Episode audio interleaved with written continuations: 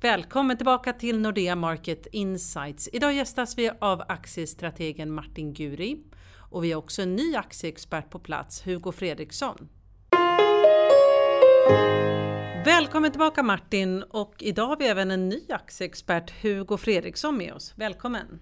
Tackar! Tackar! Martin, du har ju varit i Kina och besökt såväl politiker som myndigheter och företag. Vilket intryck fick du av Kina den här gången? Ja, faktiskt får man lov att säga att det var god optimism inne i Kina kring Kinas möjligheter och det här står ju faktiskt i ganska bjärt kontrast i förhållande till det man läser i västerländska media.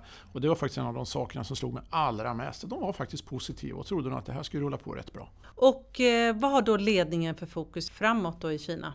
Ja, om vi drar tillbaks historien lite grann så sa man då i den förra femårsplanen, när den började för fem år sedan, att man skulle fördubbla BNP. Och fem år har nu gått och nu börjar man då på den andra femårsplanen. Och räknar man då baklänges så måste då alltså BNP växa minst 6,5% per år de kommande fem åren.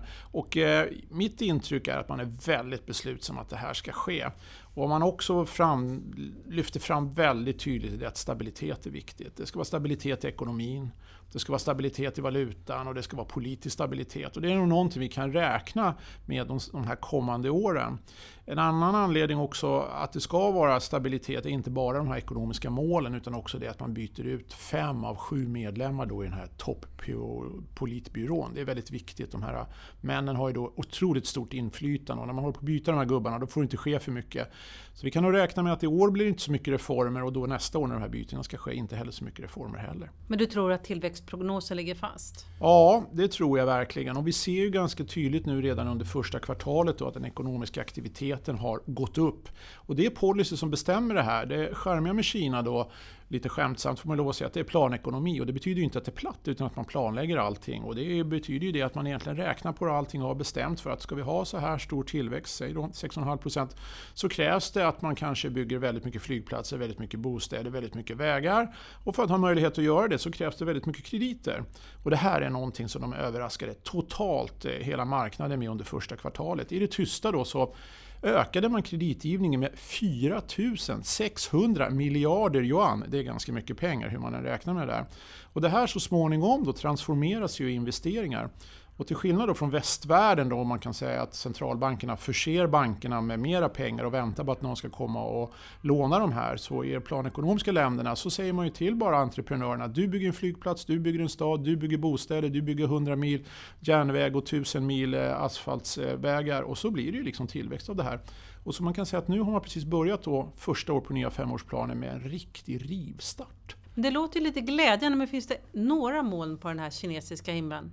Ja, nackdelen får man ju lov att säga med det här och det är att världen lider redan idag av överproduktion. Kineserna producerar ju alldeles för mycket saker som man egentligen inte bara kan göra av med i landet utan man exporterar ju väldigt mycket och man måste dumpa det här på världsmarknaden till underpris. Stål är klassiskt sånt och som man bråkar väldigt mycket om det överproduktion av stål är alldeles för stort. Och nu blir det ju då så att även om man säger att man ska adressera den här överproduktionen och skära ner så kommer det inte bli så i verkliga verkligheten. Det var väldigt få, eller rättare sagt ingen i Kina som egentligen trodde på att det skulle investera eller om man skulle skära ner på de här investeringarna.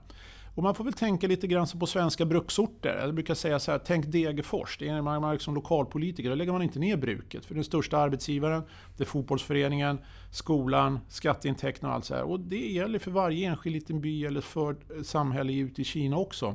Så även om man skulle behöva dra ner på kapaciteten så kommer man nog inte göra det. Och det i sin tur innebär ju det att kineserna kommer fortsätta exportera väldigt mycket saker till kanske för lågt pris och i vissa fall kanske till och med med förlust. Och kommer se att sätta fortsatt press på västerländska företag och inflationen kommer fortsätta lysa då med sin frånvaro väldigt, väldigt lång tid. Och jag tror faktiskt de kommande fem åren. Så kineserna kommer ut starkare men överkapaciteten kommer inte tas ner. Det låter som om vi behöver titta lite på aktiemarknaden för den har ju påverkats ganska rejält av situationen i Kina bland annat. Och då leder det oss över till Hugo. För du har ju bevakat bolagens rapporter nu de senaste veckorna. Vad är ditt sammanlagda intryck? Ja, jag tror man kan säga att, att marknaden har dragit lite av en, en lättnadens suck. Eh, man kan väl säga att rapporterna har inte kommit in jättebra utan snarare lite sämre än väntat. Men trots det så har, har börsen reagerat med att ta emot rapporterna ganska väl och fler bolag har sett en positiv kursreaktion än en negativ. Eh, och det är då trots att resultaten har varit lite sämre än väntat. Så man kan väl säga att marknaden man var rädd att det skulle vara än värre än vad analytiker befarade och riktigt så illa var det inte. Generellt sett kan man säga att, att småbolagen har hållit emot lite bättre än stora bolag och att förväntningarna på omsättning har kommit ner mer än på vinsterna. Men du tyckte att det var lite oroande att man skrev ner omsättningsmålen men samtidigt lät lönsamheten, vinst per aktie, stå oförändrat. Varför är det oroande? Ja, det är lite oroväckande. Implicit betyder det att man faktiskt skruvar upp eh, marginalerna eller marginalförväntningarna i bolagen. Och om det är något vi har sett att historiskt så, så visar sig att bolagen är aldrig riktigt så lönsamma som analytiker först tänker sig om man tittar framåt just nu så, så tror analytiker att ungefär i 80% av alla bolag i Norden så ska marginalerna bli bättre. Och det faller lite på sin egen orimlighet att 80% eller de allra flesta bolagen i en värdekedja, alla ska se ökade marginaler. Hur skulle det gå till i praktiken om de skulle åstadkomma det? Ja, det, det är väldigt osannolikt och i, i verkligheten så brukar det sluta ungefär på att hälften får se ökade marginaler. Ehm, så att lite oroväckande som sagt. Så du ser en liten varningsfinger där i luften? Absolut, samtidigt så kan man säga att det inte är något nytt. Det brukar vara ungefär samma sak varje år. Och eh, börsen har ju gått bra vissa år ändå. Om vi ska ge oss på lite trendspaning, vilka trender ser du i rapportfloden? Ja, man kan lyfta fram några sektorer specifikt kanske. Till exempel bank var man väldigt orolig för att det skulle vara riktigt dåliga rapporter. De kom in lite bättre än väntat, även om vinsternas kvalitet kanske inte var den bästa. Man ser räntonettot är fortfarande pressat av det låga ränteläget. Så, så var rapporterna lite bättre än väntat. Eh, I en sektor där, där värderingen är idag väldigt, väldigt låg. Fastighetsbolagen, de har också gått ganska starkt. Eh, där har man sett att eh, ränteläget har hjälpt bolagen. Man har kunnat värdera upp fastigheterna rejält tack vare den låga räntan, vilket har, har hjälpt resultaten.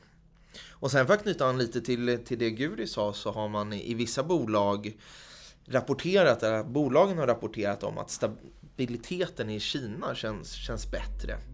Eh, Autoliv Atlas Copco till exempel har, har nämnt det.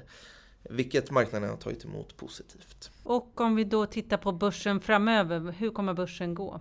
Den standardfrågan här. Ja, jag får nästan flika in då att vi står ju kvar vid vårt grundscenario att vi tror ungefär att börsen kommer sluta på den nivån där den började året faktiskt. Just nu är vi nere i en svacka, men det var vi också i början av året. Och jag tror väl att under andra halvåret kan det nog bli lite, lite ljusare, för vi lämnar ju faktiskt en ganska tung period bakom oss just när det gäller då vinstprognosen och vinstutvecklingen. Och det är ju väldigt viktigt när man börjar titta in i 2017 och det kommer vi göra när vi kommer in i hösten och då ser det faktiskt lite bättre ut. Även om kanske prognoserna är lite för höga så ska vi nog få behålla lite mer i alla fall än vad vi har haft det här året. Det blir ett nollår i år, det är vår bästa gissning alltjämt. Vi får ju skäl att återkomma till det i kommande poddar. Tack för att ni kom! Tackar! Tack!